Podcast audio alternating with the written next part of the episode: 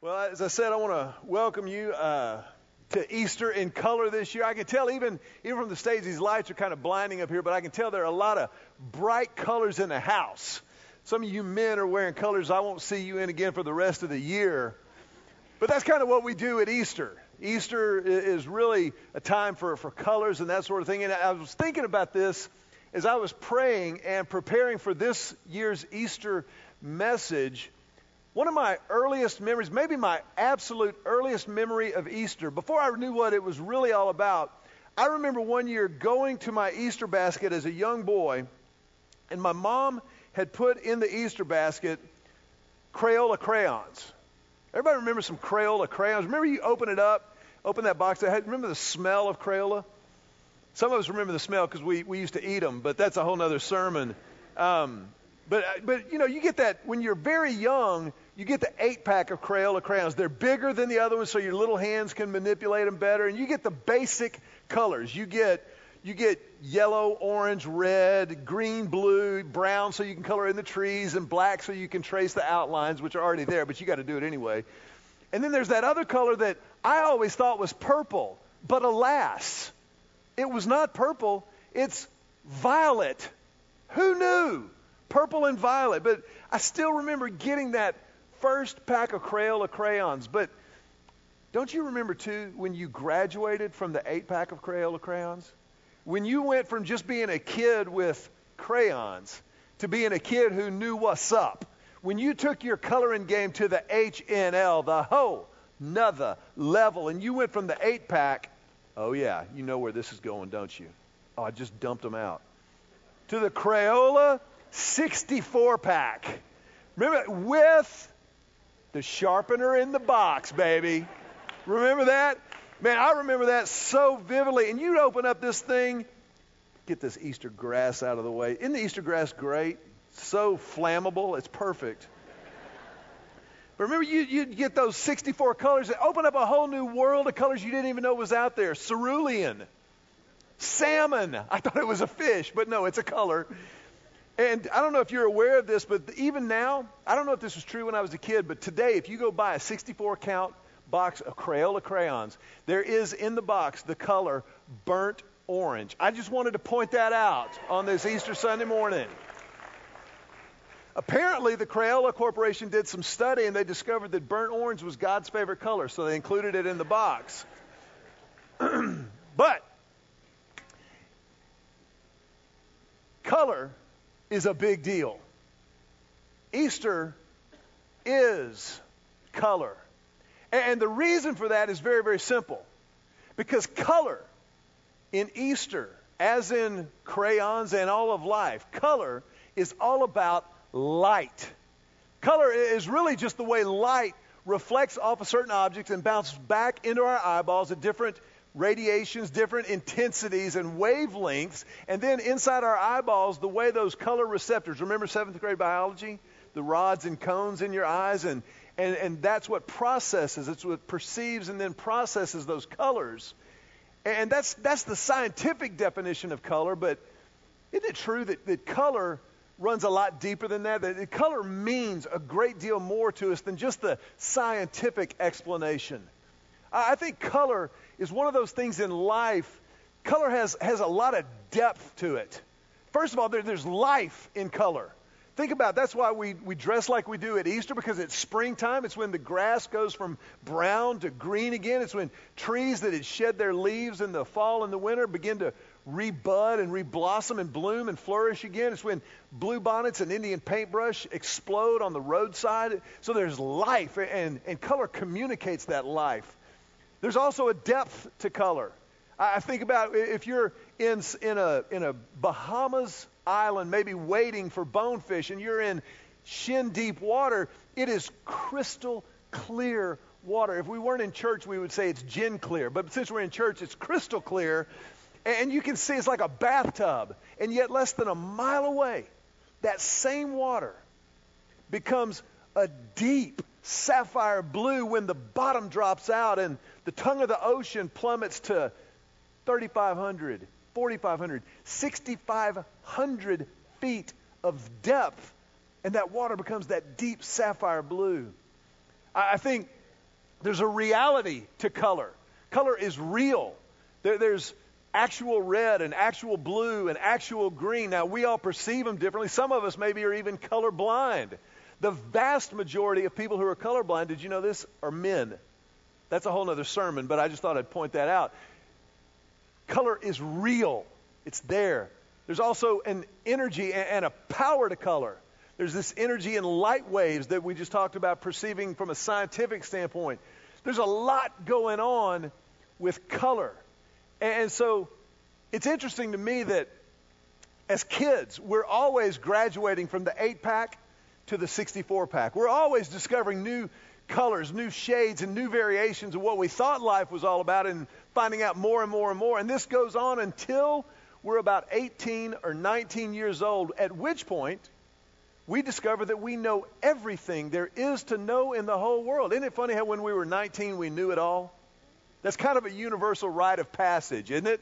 And, that's okay. That's fine. That, that season passes. But I've noticed that unless we're really, really diligent, unless we're incredibly intentional, as we age, as life happens, as responsibilities pile up, if we're not careful, instead of discovering new colors and new shades and variations, we can instead begin to focus on the grays of life. We even say things like, well, it's not so black and white. There are different shades of gray. And sometimes the grays in life are the very things that create the most angst and anxiety and the unknowns of life. You know, if you get good news or bad news, even if it's bad news, at least you know what you're up against. But it's in that uncertain zone, it's in the grays that we start to get anxious. It's sometimes where we can get depressed if we're not very very careful. Sometimes the grays are created just by stale routine.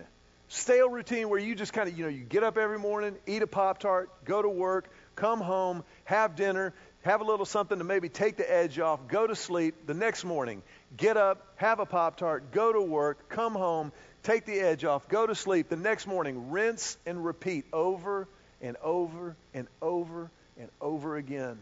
The grays of life. As a matter of fact, if I can, just for a quick second, let me let you know next weekend, we're kicking off a teaching series right here that is a full frontal attack on the grays of life. Next weekend, we're starting a series called There's Gotta Be More that goes after the grays of life because the message of Jesus is all about illuminating life and going at it and proving that in Him there is more. That's what the Christian life, the Christian faith is really all about. So that's what we're going to do next week. Would love to have you be a part of that. But now we return to our regularly scheduled programming. And the fact of the matter is that Easter, at the very heart of Easter, is more. Easter is all about more. And this makes sense if you understand that Easter, beneath the surface and the superficial bright colors and sunrise services, beneath all of those things, Easter is simply the recognition of the resurrection. The recognition of the resurrection on a personal level. Certainly, we do it collectively. Look around the room right now. I mean, there, this is a great, great day. So many of us are here collectively and corporately, but there's got to be a personal recognition of the resurrection and, and what's actually going on that Jesus Christ rose from the dead. The fact of our faith. The fact. This is not a myth. It's not an allegory. It's not a metaphor that we like to try to communicate spiritual truths. It is a fact upon which we base every part of our lives. It is the fact that he rose from the dead. Now, we know that he was dead because he hung on a Roman cross, convicted and tried of crimes that he never committed, having led a perfect, morally flawless life. Jesus, God in human form, died on a cross. And we know that he died because, you know, a lot of people have tried to propose certain conspiracy theories. Some, one of them is known as the swoon theory, that somehow he just kind of passed out. Anybody who believes the swoon theory doesn't understand crucifixion. Crucifixion, the Roman Empire had raised capital punishment to an absolute art form. They knew how to kill people. As a matter of fact, Roman soldiers who brought Jesus down from the cross, there was nobody on the planet more intimately familiar or acquainted with death and dying than Roman centurions and soldiers. And had one of them, even one, brought him down before he was dead, that would have subjected them to capital punishment. So we know that he definitely died on the cross, was buried in the ground, but Everybody say, but. But he rose again. On that Sunday morning, he got up from the dead. And this is Easter. This is the power of Easter. This is the very thing that sheds light into every part of life. This is the very thing that throws light in a world full of people who are throwing shade. You, know that term throwing shade, right? That, those people who are kind of cynical, people who are hypercritical, and, and I understand where that comes from. We live in a tough, tough time. Just this past week, just this week, we've had bombings from Brussels to Baghdad and beyond. Closer to home, our own presidential politics, can we at least all agree that they are right now at least somewhere south of inspiring?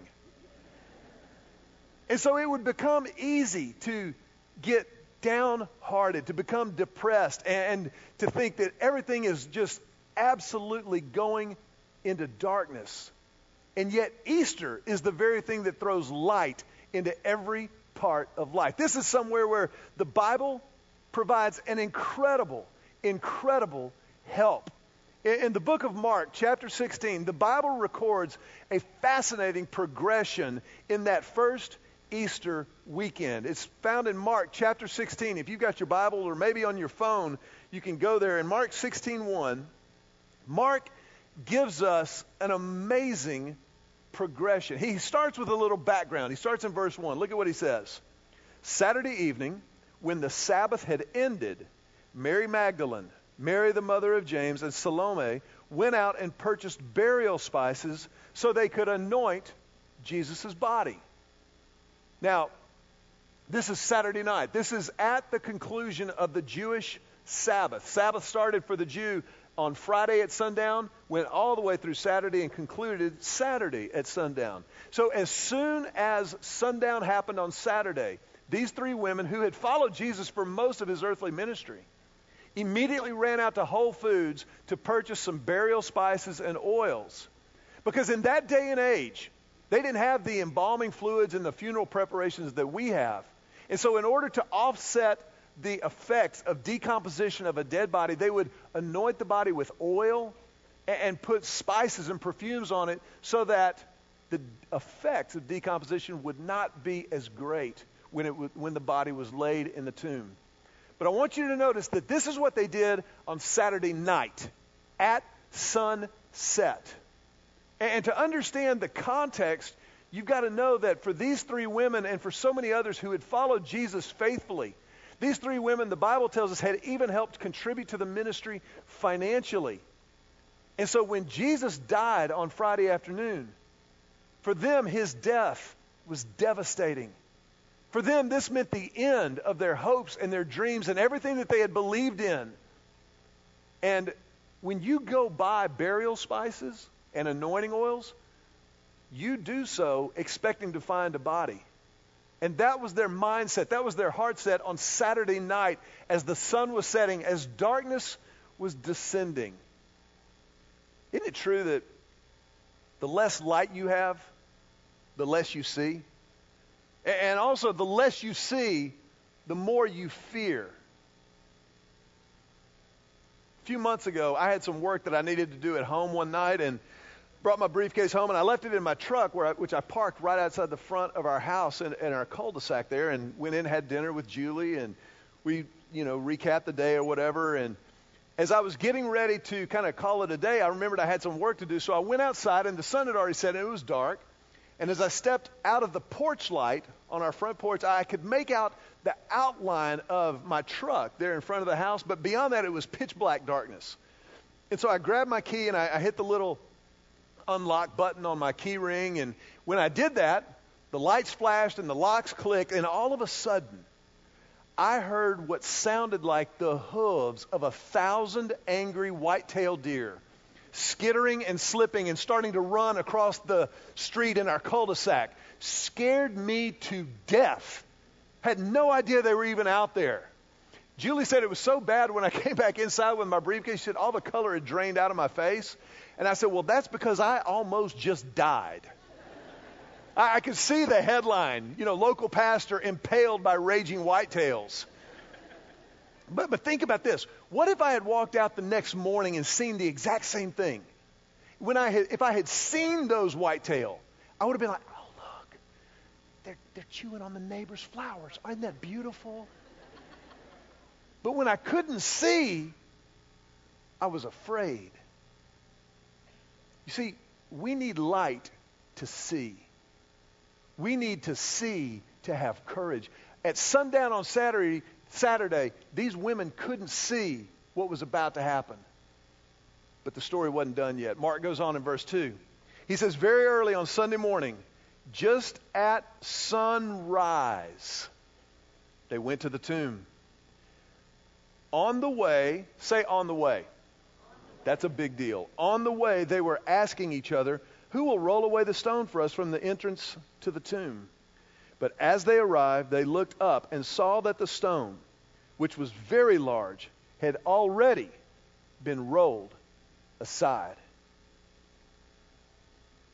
Now we're on Sunday morning.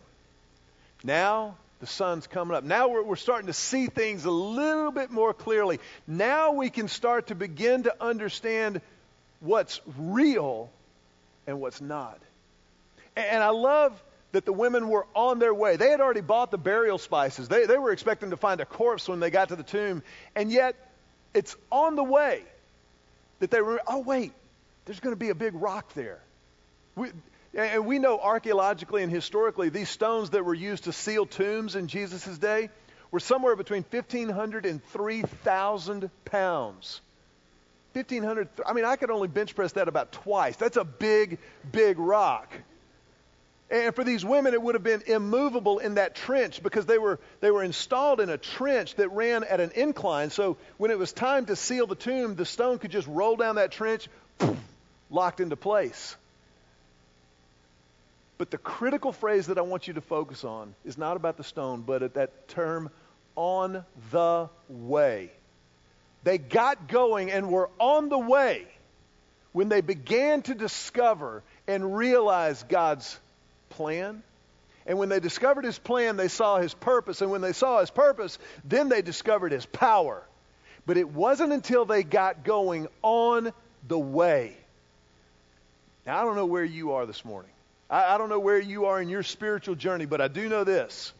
If you want to know God, if you want to lean in and discover his plan, his purpose, and his power in your life personally, you have got to get going on the way. You got to get going. You got to lean in. You will never discover his plan, his purpose, or his power by just sitting around waiting for it to drop in your lap. You got to move. You have got to go.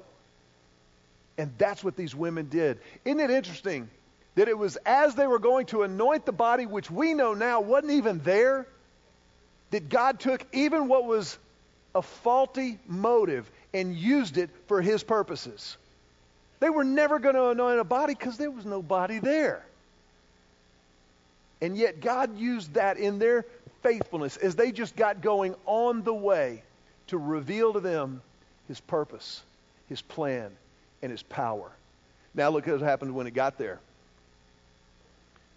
When they entered the tomb, they saw a young man clothed in a white robe sitting on the right side. The women were shocked, but the angel said, Don't be alarmed. You are looking for Jesus of Nazareth, who was crucified. He isn't here. He is risen from the dead. Look, this is where they laid his body. Now, this is as good a place as any because it talks about the angel. And I know for a fact that in a room like this, with this many people, or maybe watching online, there are some of us here in this room who have trouble with the whole angel thing. You, you may be even a person who's having trouble with somebody coming back from the dead, and I get it. You're one of those, you're a linear kind of rational guy or rational girl. And you're kind of, oh, ah, man, I'm down with the whole do unto others and be a good guy. But when you start talking about people rising from the dead, angels talking to women in an empty tomb, I don't know. Let me just tell you that you're in a safe place to ask those kind of questions. And I, I want you to know that this is a place that we encourage that kind of questioning. And also, God's big enough to handle those questions. As a matter of fact, Jesus said, don't just don't check your door, check your brain at the door of the Christian faith. He said the greatest command is to love God with all your heart and your soul, your emotions, but also to love God with your mind. Bring your intellect. If you're going to engage with an infinite, perfect, holy God, you're going to need everything you got, cuz. So love God with all of your heart, your soul, your mind, and your body. And if you are a person who questions the supernatural, first of all, you're in good company. But I want to just suggest something to you. Isn't it at least possible? Isn't it at least possible that God is bigger than anything we can comprehend or understand? Isn't it at least possible that God is capable of doing more than we are capable of understanding? Because I, I, don't think anybody really, if, if you think it all the way through, I don't think anybody is so arrogant as to believe, well, if I don't understand it, it must not be real. Thank you very much. I'm going to brunch. We kind of believe that we need a God bigger than we are. We need a God more powerful than we are. One who eclipses and transcends our intellect, but who requires of us our intellect and bringing our mind to our faith and our faith to our mind and integrating those two things. But the angel here in the tomb says he's not here. He is risen. And it is for this reason that Easter is color. Everything that we said about color just a few minutes ago, it is life, it is depth, it is reality, it is energy and power. This is Easter for the simple fact that Jesus is light. Look at what Jesus said in John chapter 8. John chapter 8, Jesus spoke to the people once more and he said, I am the light of the world. If you follow me, you won't have to walk in darkness because you will have the light that leads to life. I believe that Jesus is saying here, you don't have to live in the grays. You, you don't have to live in the unknowns. You can live in full 4K, Ultra HD. You can move from black and white and gray and ashen to full blown color and life and passion in every part of life. Easter Easter's a reset. It's where God reset his relationship with humanity. That, that relationship that we were created for, that relationship that was ruptured by our rebellion, sin. That's what it is. That relationship that was ruptured, God repaired in righteousness, the moral perfection of Jesus so that we could have relationship with him. And so for some of us this year, Easter is a reset to, to lean into Jesus more fully and more completely. You've already committed your life. You've already stepped over that line of faith. But, but this is an opportunity to reset and, and to follow him more closely, to obey him more completely, and, and to remember that being a Christ follower, it's not about just going to church. It's not about just going to church, uh, you know, if as long as it's convenient or unless we get a better offer, but following Jesus is about being the church. And when you remember that we are the church, collectively, together, then gathering becomes a priority. It becomes the hub of the week around which everything else revolves and out of which everything else radiates. And it's a priority. But it's an opportunity to reset. For others of us here, it may be an opportunity for the first time to reset your life, to, to step into that relationship with Christ, to respond to his amazing grace initiative, that grace on top of grace, by entering into a relationship with him. It doesn't require an elaborate ceremony. You don't have to, to pass a test. All it takes is a willing heart. It, it requires a complete surrender to Jesus. The only one who, by the way, offered to die for you. The only one who did die for you. The only one who rose again for you. The only one who has the authority and, by the way, the desire to forgive you of everything that you've ever been ashamed of. This is our Jesus. This is what he does. This is Easter. This is a reset. And for you, it may be your first Easter Sunday. I want to ask you to bow your heads for just a brief moment.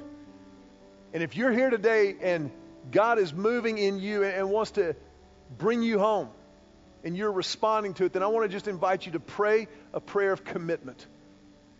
That prayer of surrender, just right where you're sitting, in your own words, just, just talk to God and just say something like this. Just say, Jesus, just silently talk to Him. Just say, Jesus, I need you. I give you my life, all of it.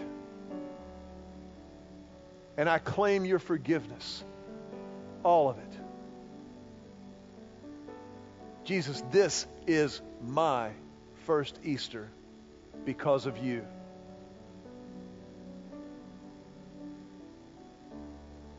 I want to ask you just to remain with your heads bowed and your eyes closed for another moment because this is a sacred moment.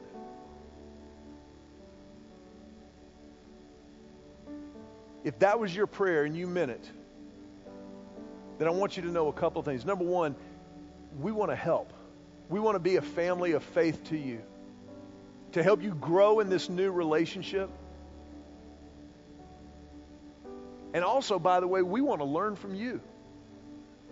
We're better because you're a part of the family of faith. And so, if you're here today and you just stepped into that relationship with Christ, or maybe you have a prayer request, something that we can be praying about with you. When you came in this morning, every one of you got a program. And inside that program is a connect card. If you just committed your life to Christ today, or if there's something we can do to pray for you, I want to invite you to use that card. Just fill it out. Indicate there, i committed my life to Christ, or here's how you can pray for me. Whatever it might be. Before you leave today, just take that card and hand it to one of our ushers. Maybe you give it to one of the folks occupying the blue tent out there underneath the big awning on your way out.